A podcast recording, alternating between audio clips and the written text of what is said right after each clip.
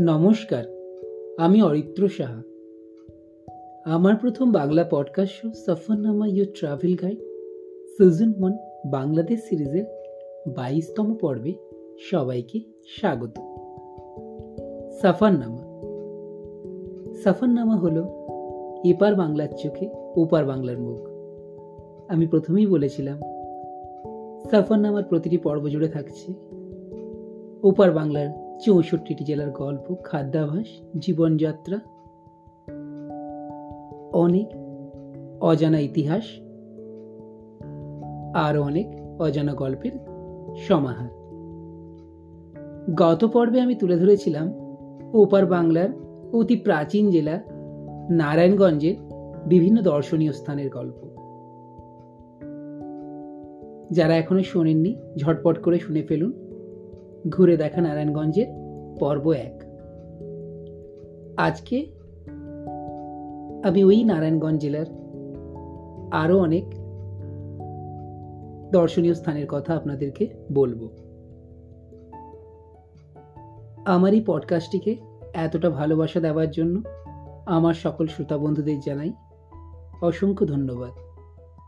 আপনাদের ভালোবাসাই আমার পথ চলার জন্য একান্তই কাম্য। এইভাবে আপনারা সফরনামা শুনতে থাকুন এবং আমার পাশে থাকুন।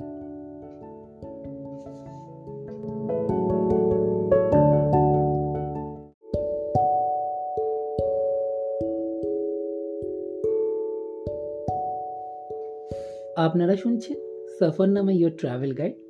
Season one Bangladesh সিরিজের বাইশতম পর্ব। সাথে রয়েছি আমি অরিত্র। ঘুরে দেখা নারায়ণগঞ্জের অন্তিম পর্ব। নারায়ণগঞ্জ জেলা অতি প্রাচীন ইতিহাস সমৃদ্ধ ঢাকা বিভাগের অন্তর্গত বাংলাদেশের সবচেয়ে ছোট জেলা। বাংলাদেশের অতীত ঐতিহ্য, মসলিন কাপড়ের সুনাম নিয়ে শীতলক্ষা নদীর পাড়েই অবস্থিত এই নারায়ণগঞ্জ জেলা সোনালী আঁশ পাটের জন্যও বিখ্যাত।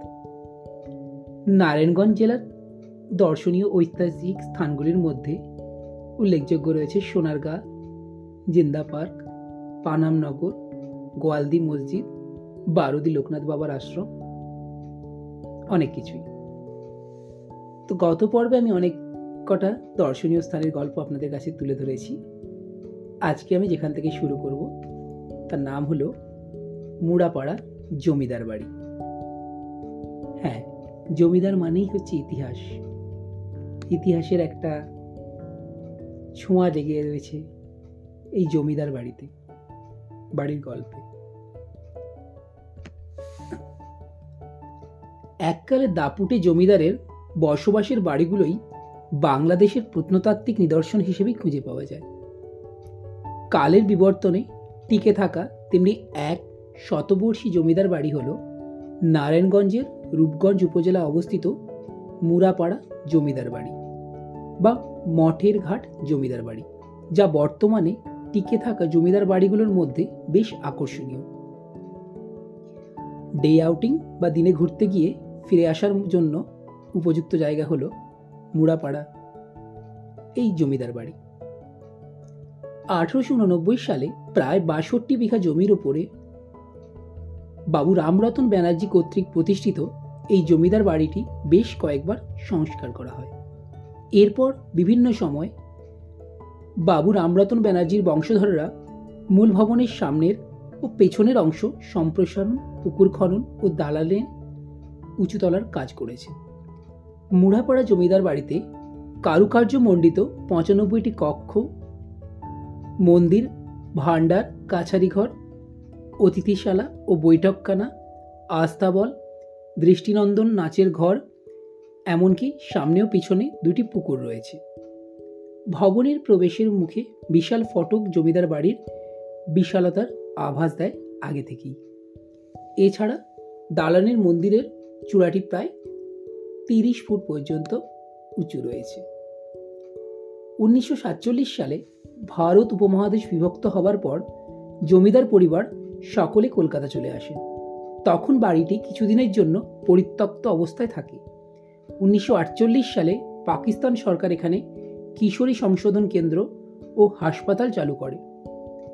পরবর্তীতে উনিশশো সালে দিকে ভবনটি স্কুল কলেজের কাজ পরিচালনা করবার জন্য ব্যবহার করা হতো। উনিশশো ছিয়াশি সালে বাংলাদেশের প্রত্নতত্ত্ব অধিদপ্তর মুড়াপাড়া জমিদার বাড়িটি প্রত্নতাত্ত্বিক স্থাপনার তালিকাভুক্ত করা হয়। বর্তমানে মুড়াপাড়া জমিদার বাড়িতে একটি কলেজ প্রতিষ্ঠা করা হয়েছে, যা সরকারিভাবে মুড়াপাড়া কলেজ নামেই পরিচিত। এই মুড়াপাড়া যাবেন কীভাবে? ঢাকার সায়রাবাদ গুলিস্তান বা যাত্রাবাড়ি বাস টার্মিনাল থেকে বাসে করেই যাওয়া যায় এই মুড়াপাড়া জমিদার বাড়ি। এখানে আসতে গেলে ভুলতা বা রূপসী বাস স্ট্যান্ডে দিয়েই যেতে হয় এই মুড়াপাড়া অঞ্চলে। নরসিংদী ও ভৈরবগামী বাসে ভুলতা এসে সেখান থেকে রিক্সা বা সিএনজিতে জনপ্রতি কুড়ি বাংলা টাকা দিয়ে সরাসরি মুড়াপাড়া জমিদার বাড়ি যাওয়া যায়। আবার অন্য পথে কুড়িল ফ্লাইওভারের নিচ থেকে জনপ্রতি ষাট বাংলা টাকা রিজার্ভ করে কাঞ্চন ব্রিজ পর্যন্ত এসে কাঞ্চন ব্রিজের কাছ থেকে সিএনজি ভাড়া করে রূপগঞ্জ শীতলাক্ষ ফেরিঘাটে পৌঁছে ফেরি পার হয়ে অটো বা রিক্সা নিয়ে আসা যায় জমিদার বাড়িতে। এখানে আশেপাশেও কিছু দর্শনীয় স্থান রয়েছে। তার মধ্যে আমি আগেই বলেছি, এর পাশাপাশিই রয়েছে সোনারগাঁওতে লোকশিল্প জাদুঘর, পানাম সিটি। বাংলার তাজমহল এবং মায়াদ্বীপ একদিনে ভ্রমণ করার জন্য এই জায়গাগুলো হচ্ছে অত্যন্ত সুন্দর। তাই আপনারা আসলে অবশ্যই এই মুড়াপাড়া জমিদার বাড়ি সংলগ্ন জায়গাগুলো ঘুরতে ভুলবেন না।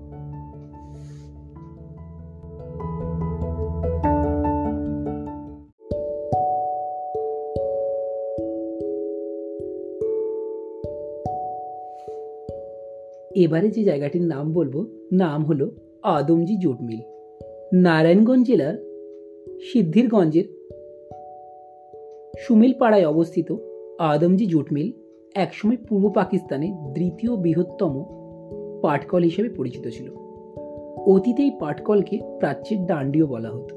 উনিশশো পঞ্চাশ সালে তৎকালীন পাকিস্তানের ধন্যাঢ্য আদমজি পরিবারের তিন ভাইয়ের যৌথ উদ্যোগে নারায়ণগঞ্জের শীতলক্ষ নদীর তীরে প্রায় দুশো সাতানব্বই একর জায়গা জুড়ে আদমজি জুট মিলস প্রতিষ্ঠা করা হয়। প্রতিষ্ঠার পরের বছর, অর্থাৎ উনিশশো একান্ন সালের বারোই ডিসেম্বর, সতেরোশো হোসিয়ান ও হাজার সেকিং লুম দিয়ে পাটকলটি বাণিজ্যিকভাবে উৎপাদন শুরু করে। পরবর্তীতে Adamjee jute mills limited share ছেড়ে দেওয়ার পর, এখানে প্রায় তিন হাজার তিনশোটি তাঁতকল বসানো হয়। উনিশশো সত্তর সালে প্লাস্টিক ও পলিথিনের বিকল্প হিসেবে পাটজাত পণ্য ব্যবহার শুরু করলে এই সময় আদমজি পাটকলের স্বর্ণযুগ শুরু হয়। সেই সময় এই মিলের উৎপাদন থেকে প্রতি বছর ষাট কোটি টাকার বৈদেশিক মুদ্রাও প্রায় আয় হতো। স্বাধীনতার পর উনিশশো একাত্তর সালে এই জুট মিলকে জাতীয়করণ করা হয়। আদমজি পাট মিলে উৎপাদিত চট, কার্পেট সহ বিভিন্ন প্রকার উন্নত মানের পাটজাত দ্রব্য দেশের চাহিদা পূরণ করে এবং যা বিদেশেও রপ্তানি করা হতো। নানা জটিলতায় ক্রমাগত লোকসান হতে থাকলে দু হাজার দুই সালে তিরিশে জুন পাটকলটি বন্ধ করে দেওয়া হয়। দু হাজার সালে ছয় মার্চ আদমজি পাটকলের এক নম্বর ও দু নম্বর ইউনিটে আদমজি রপ্তানি প্রক্রিয়াকরণ অঞ্চল বা আদমজি ইপিজেড গড়ে তোলা হয়। বর্তমানে এই ইপিজেড জল শোধনাগার, বিদ্যুতের জন্য নিজস্ব পাওয়ার প্ল্যান্ট ও এগারো কেভির একটি সাবস্টেশন স্থাপন করা হয়েছে।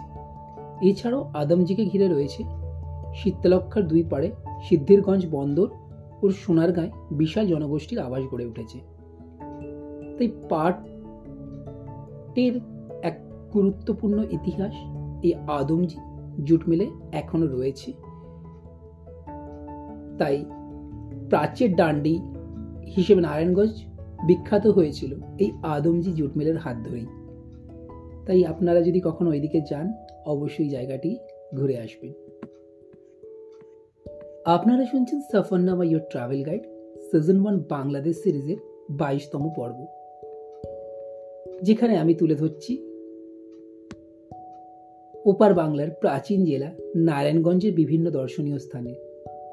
এর গল্প। এরপর যে জায়গাটির নাম বলব, তার নাম হলো সুলতান গিয়াসুদ্দিন আজম শাহের সমাধি। নারায়ণগঞ্জ জেলার উপর দিয়ে চলে যাওয়া ঢাকা চট্টগ্রাম মহাসড়ক সংলগ্ন উত্তর দিকে সোনারগাঁও এবং দক্ষিণ দিকে মোগরাপাড়ার অবস্থান। মোগরাপাড়ার মেন রোড ধরেই চার কিলোমিটার দূরে সাচিলপুর গ্রামে সুলতান গিয়াসুদ্দিন আজম শাহের সমাধি অবস্থিত। ইতিহাস থেকে জানা যায়, তেরোশো উননব্বই সালে গিয়াসুদ্দিন আজম শাহ পিতার বিরুদ্ধে বিদ্রোহ করে।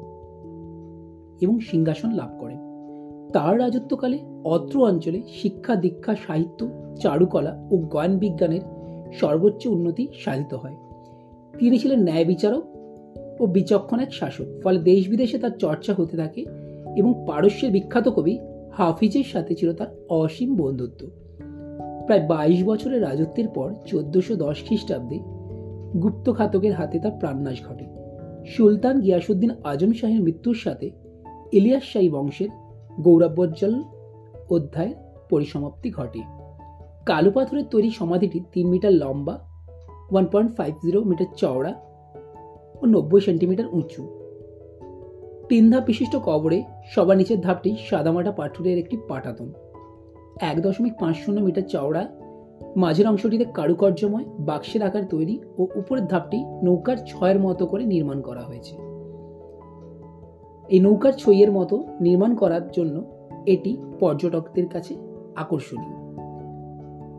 মাঝের ধাপে কারুকাজগুলো এক সারি খোপে আবদ্ধ ও প্রতিটি খোপে একটি করে ভাতযুক্ত খিলান রয়েছে।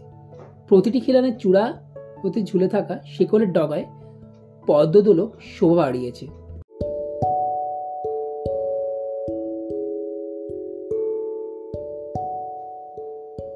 আপনারা শুনছেন Safarnama your travel guide season one Bangladesh সিরিজের বাইশতম পর্ব। সাথে রয়েছি আমি অরিত্র। এবার নারায়ণগঞ্জ জেলার যে জায়গাটির নাম বলব, তার নাম হলো Subarnagram amusement park and resort. স্বাভাবিকভাবে এমনি একটা পার্ক এবং রিসোর্টের মতোই রয়েছে। তো নারায়ণগঞ্জের রূপগঞ্জ উপজেলায় ভুলতায় প্রাকৃতিক সৌন্দর্য ও বিনোদনের সকল আধুনিক সুযোগ সুবিধা নিয়ে প্রায় একশো একর জায়গা জুড়ে Subarnagram amusement park and resort. বিভিন্ন আকর্ষণীয় ride, water park, restaurant, juice bar, coffee shop, luxury resort, car parking এবং পিকনিক স্পট ছাড়াও বিভিন্ন জায়গায় স্পিডবোট চড়ে সমস্ত ওয়াটার পার্ক ঘুরে দেখার সুব্যবস্থা রয়েছে এখানে। সুবর্ণগ্রাম অ্যামিউজমেন্ট পার্ক অ্যান্ড রিসোর্টে যে কোনো ধরনের সামাজিক অনুষ্ঠান, কর্পোরেট সভা, সেমিনার, পিকনিকের আয়োজনেরও সুব্যবস্থা রয়েছে। তাই আপনারা নারায়ণগঞ্জ গেলে এই জায়গাটিকেও ঘুরে আসতে পারেন। এরপরে আমি যে জায়গার নাম বলব সেটি হলো নারায়ণগঞ্জ জেলার আরেকটি দর্শনীয় স্থান, নাম হচ্ছে হাজিগঞ্জ দুর্গ। নারায়ণগঞ্জ জেলার হাজিগঞ্জ দুর্গ শীতলাক্ষ নদীর তীরে অবস্থিত। মুঘল আমলে নির্মিত একটি ঐতিহাসিক জল প্রতিরক্ষা ব্যবস্থা এই হাজিগঞ্জ দুর্গ ছিল।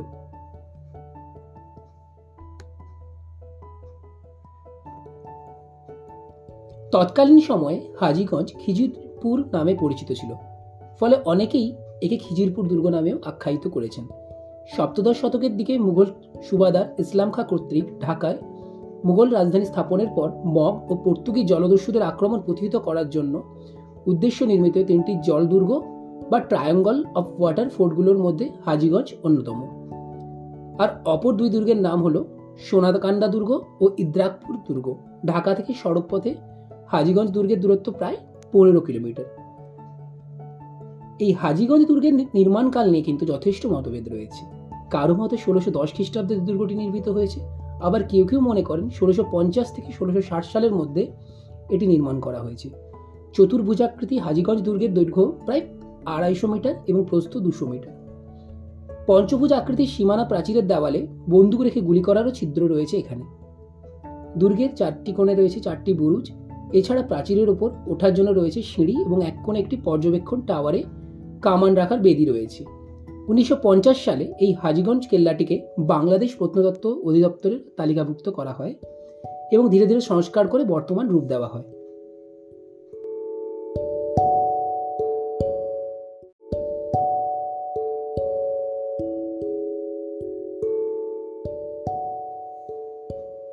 সাতগ্রাম জমিদার বাড়ি।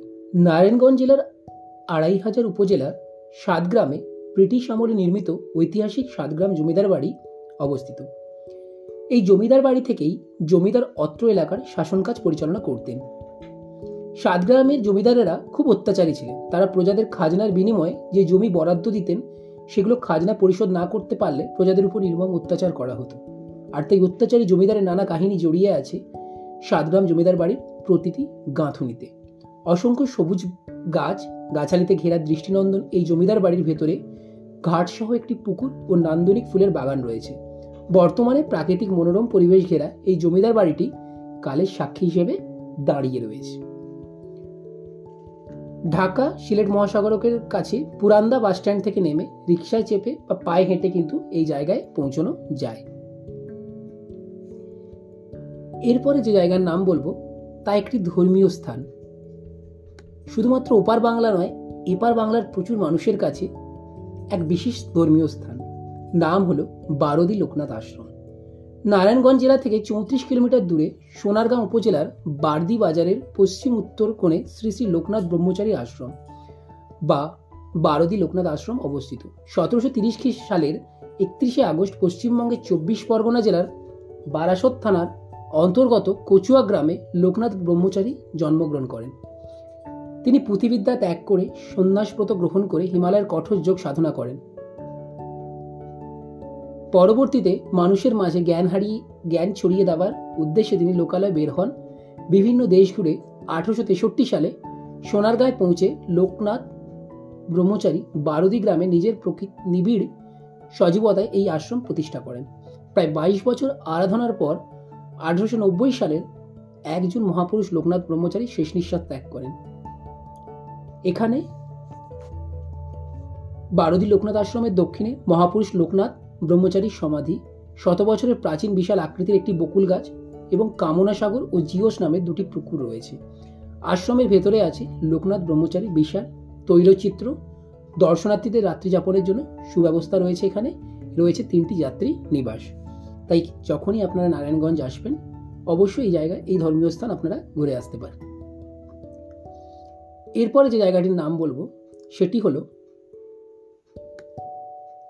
Mary Anderson. মেরি অ্যান্ডারসন হচ্ছে একটা বাংলাদেশ পর্যটন কর্পোরেশন কর্তৃক পরিচালিত ভাসমান রেস্টুরেন্ট ও বারের নাম হচ্ছে মেরি অ্যান্ডারসন। নারায়ণগঞ্জ শহরের অন্তর্গত বুড়িগঙ্গা নদীর উপরেই রয়েছে এই রেস্টুরেন্ট, ভাসমান রেস্টুরেন্ট বা বার। শুরুতে এই ভাসমান রেস্টুরেন্টের নাম ছিল স্টেট ইউর মেরি অ্যান্ডারসন বাংলার নিযুক্ত ব্রিটিশ গভর্নরদের ব্যবহারের জন্য উনিশশো তেত্রিশ সালে কলকাতার সিপিয়ার্ডে একশো পঞ্চাশ ফুট দীর্ঘ বাষ্পীয় ইঞ্জিন চালিত একটি জাহাজ নির্মাণ করা হয়। সেই সময়কার বাংলার গভর্নর স্যার জন এন্ডারসনের মেয়ে মেরি অ্যান্ডারসনের নামেই এই জাহাজটি নামকরণ করা হয়েছে বলে মনে করা হয়।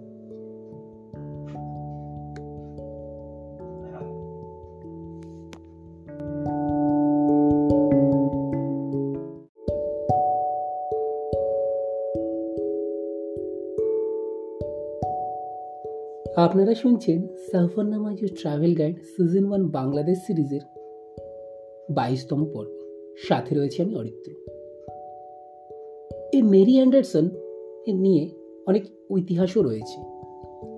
ছোট্ট করে বলি, পর্যটন কর্পোরেশনের সূত্র মতে উনিশশো আঠেরো সালে ইংল্যান্ডের রানী এলিজাবেথ এই জাহাজে বাংলাদেশ ভ্রমণে আসেন এবং এদেশের সরকারকে তার মা রানী মেরিন নামে জাহাজটি দান করে দেন।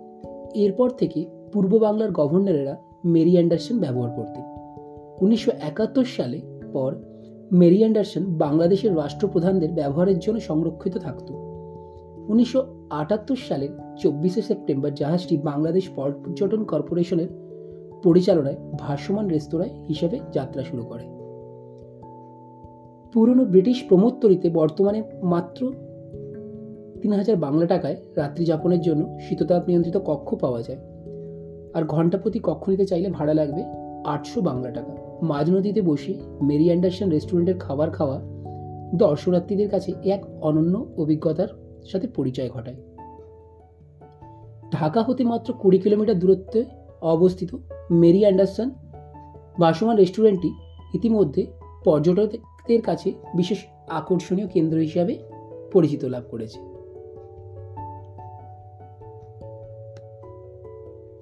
এবারে বলব একটি ফুলের গ্রামের গল্প। শুনবেন নাকি? চলুন। গ্রামটির নাম সাবাদি নারায়ণগঞ্জ জেলার একটি ফুলের গ্রাম সাওয়াদি। বা অনেকে সাবদি বলেও নামে চেনে। ঢাকা হতে দিনে দিনে গিয়ে ঘুরে আসা যে এমন স্থানের মধ্যে নারায়ণগঞ্জ জেলার সাবদি একটি আকর্ষণীয় ভ্রমণ স্থান। শীতকালে সাবদি গ্রামের ফসলের ক্ষেতগুলো হলুদ, সর্ষে ফুলে ভরে ওঠে। এছাড়া ফেব্রুয়ারি মাসে এখানে গোলাপ, গাঁদা গ্ল্যাডিওলাস রজনীগন্ধা জাবরেবা, কসমস ডেইজি জেসপি, ডালিয়া, চন্দ্রমল্লিকা ইত্যাদি বিভিন্ন ধরনের ফুলের চাষ করা হয়। সমগ্র গ্রাম বাহারি ফুলের রঙে রঙিন হয়ে ওঠে। ফুল চাষকে ঘিরে চলে গ্রামের চাষিদের ব্যস্ততা। তখন সাবদি গ্রামের প্রকৃতিপ্রেমী দর্শনার্থীদের পদচারণা বৃদ্ধি পায়। অনেকেই জানবেন, আমাদের এপার বাংলায়ও খিরাই বলে এমন একটি জায়গা রয়েছে, যেখানে এই ধরনের ফুলকে ঘিরে গড়ে উঠেছে পর্যটন কেন্দ্র। দিগন্ত জোড়া ফুলের রাজ্য থেকে সূর্যাস্তের দৃশ্যের অপূর্ব সৌন্দর্য ভ্রমণকারীদের মুগ্ধ করে। ফুলের গ্রাম সাবদিতে সময় কাটানোর জন্য আরও আছে প্রেমতলা, কদম রসুল দরগা সিরাজ শাহের মাজার কমপ্লেক্স, সোনাকান্দা দুর্গ ছোট একটি পার্ক ও নদীর পাড়। চাইলে নদীতে নেমে শরীর জুড়িয়ে পাশাপাশি নৌকায় চড়ে ঘুরে আসতে পারেন। তাই নারায়ণগঞ্জে গেলে সাবদি অবশ্যই ঘুরে আসবেন। এরপরে যে জায়গাটির নাম বলব, তার নাম হলো সোনাকান্দা দুর্গ। দুর্গ মানে বুঝতে পেরেছেন, ইতিহাসের গল্প। নারায়ণগঞ্জ জেলার বন্দর উপজেলার শীতলক্ষা নদীর পূর্ব দিকে অবস্থিত প্রাচীন এক জলদুর্গের নাম হচ্ছে সোনাকান্দা দুর্গ। ধারণা করা হয় উনিশশো ষাট খ্রিস্টাব্দে তৎকালীন বাংলার সুবেদার মিরজুমলার বাংলার গুরুত্বপূর্ণ শহরগুলোতে জলদস্যুদের আক্রমণ থেকে রক্ষার উদ্দেশ্যে ঢাকার কাছাকাছি যে তিনটি জলদুর্গ নির্মাণ করেন, তার মধ্যে সোনাকান্দা কেল্লা অন্যতম। বাংলার বারো ভূঁইয়ার অন্যতম বীর ঈশা খাঁ তৎকালীন সময় এই দুর্গ ব্যবহার করতেন। মোগল আমলে নির্মিত এই কেল্লাকে ঘিরে নানা ধরনের কল্পকাহিনী প্রচলিত রয়েছে। কথিত আছে রাজা কেদার রায়ের মেয়ে স্বর্ণময়ী লাঙ্গলবন্দে পুণ্যস্নান করাকালীন এমন সময় একদল ডাকাত তাকে অপহরণ করলে ঈশাখা তাকে উদ্ধার করে কেদার রায়ের কাছে ফেরত পাঠাতে চান। কিন্তু মুসলমানদের তাঁবুতে রাত কাটানোর কারণে তার জাত গেছে এই অভিযোগ এনে স্বর্ণময়ীকে ফেরত দেওয়া হয়নি। এরপর থেকে স্বর্ণময়ী ঈশাখার তাঁবুতেই থাকতেন। মনে করা হয় তার নাম অনুসারে দুর্গের নামকরণ করা হয়েছে সোনার কান্দা বা সোনাকান্দা দুর্গ। প্রায় দুই কিলোমিটার জায়গা জুড়ে বিস্তৃত চতুষ্কোণ আকৃতির দুর্গের অভ্যন্তরীণ ও বাইরের অংশ পনেরো দশমিক সাত শূন্য মিটার ও উনিশ দশমিক তিন পাঁচ মিটার ব্যাস বিশিষ্ট, যার পাশে ছয় দশমিক শূন্য নয় মিটার পুরুত্ব বিশিষ্ট উঁচু সুরক্ষা প্রাচীর রয়েছে। দুর্গটিতে একটি বিশাল কামান প্ল্যাটফর্ম ও উত্তরমুখে প্রবেশ তোরণ রয়েছে। বিশাল আয়তনের আত্মরক্ষাকারী প্রাচীর ও পশ্চিম দিকে জলদস্যুদের আক্রমণ থেকে রক্ষাকারী উঁচু মঞ্চে দুর্গের দুইটি উল্লেখযোগ্য অংশ। প্রাচীরের মধ্যে গোলা নিক্ষেপের জন্য রয়েছে অসংখ্য ক্ষুদ্র ক্ষুদ্র ছিদ্র।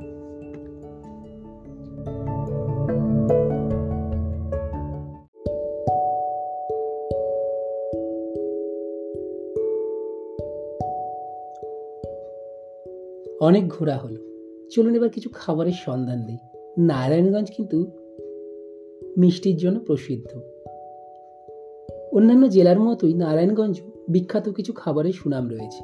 তার মধ্যে রয়েছে জগৎবন্ধু মিষ্টান্ন ভাণ্ডার, আদি আদর্শ মিষ্টান্ন ভাণ্ডার, এই দোকানের মিষ্টি, যা নারায়ণগঞ্জ জেলার সব থেকে বিখ্যাত। এই দোকানের মিষ্টি এতটাই সুস্বাদু যে একবার কেউ খেয়ে উঠতে পারবেন না। শুধু মিষ্টি নয়, দই, রসগোল্লা, ক্ষীরচপ হাড়ি ভাঙা ইত্যাদি মিষ্টির জন্য খুবই পরিচিত লাভ করেছে নারায়ণগঞ্জ। তাই এই জগৎবন্ধু ভাণ্ডার মিষ্টান্ন ভাণ্ডার মিষ্টি কিন্তু নারায়ণগঞ্জ এলে অবশ্যই খেতে ভুলবেন না। আজ এটুকুই। আসব আগামী পর্বে। থাকবে নতুন কোনো জেলার গল্প, অজানা ইতিহাস। আমার এই পর্বগুলো কেমন লাগছে আপনারা জানাতে ভুলবেন না। পরিবার, প্রিয়জন, আত্মীয়, পরিজন সকলের সাথে শেয়ার করুন। আপনাদের ভালোবাসা আমার পথ চলার জন্য একান্তই কাম্য। আমার পডকাস্টটিকে রেটিং রিভিউ দিতে ভুলবেন না। ফল, সাবস্ক্রাইব করে রাখুন, ফলো করে রাখুন। দেখা হবে আগামী পর্বে আসব নতুন কোনো এক জেলার গল্প নিয়ে। সবাই সুস্থ থাকুন, ভালো থাকুন, ধন্যবাদ।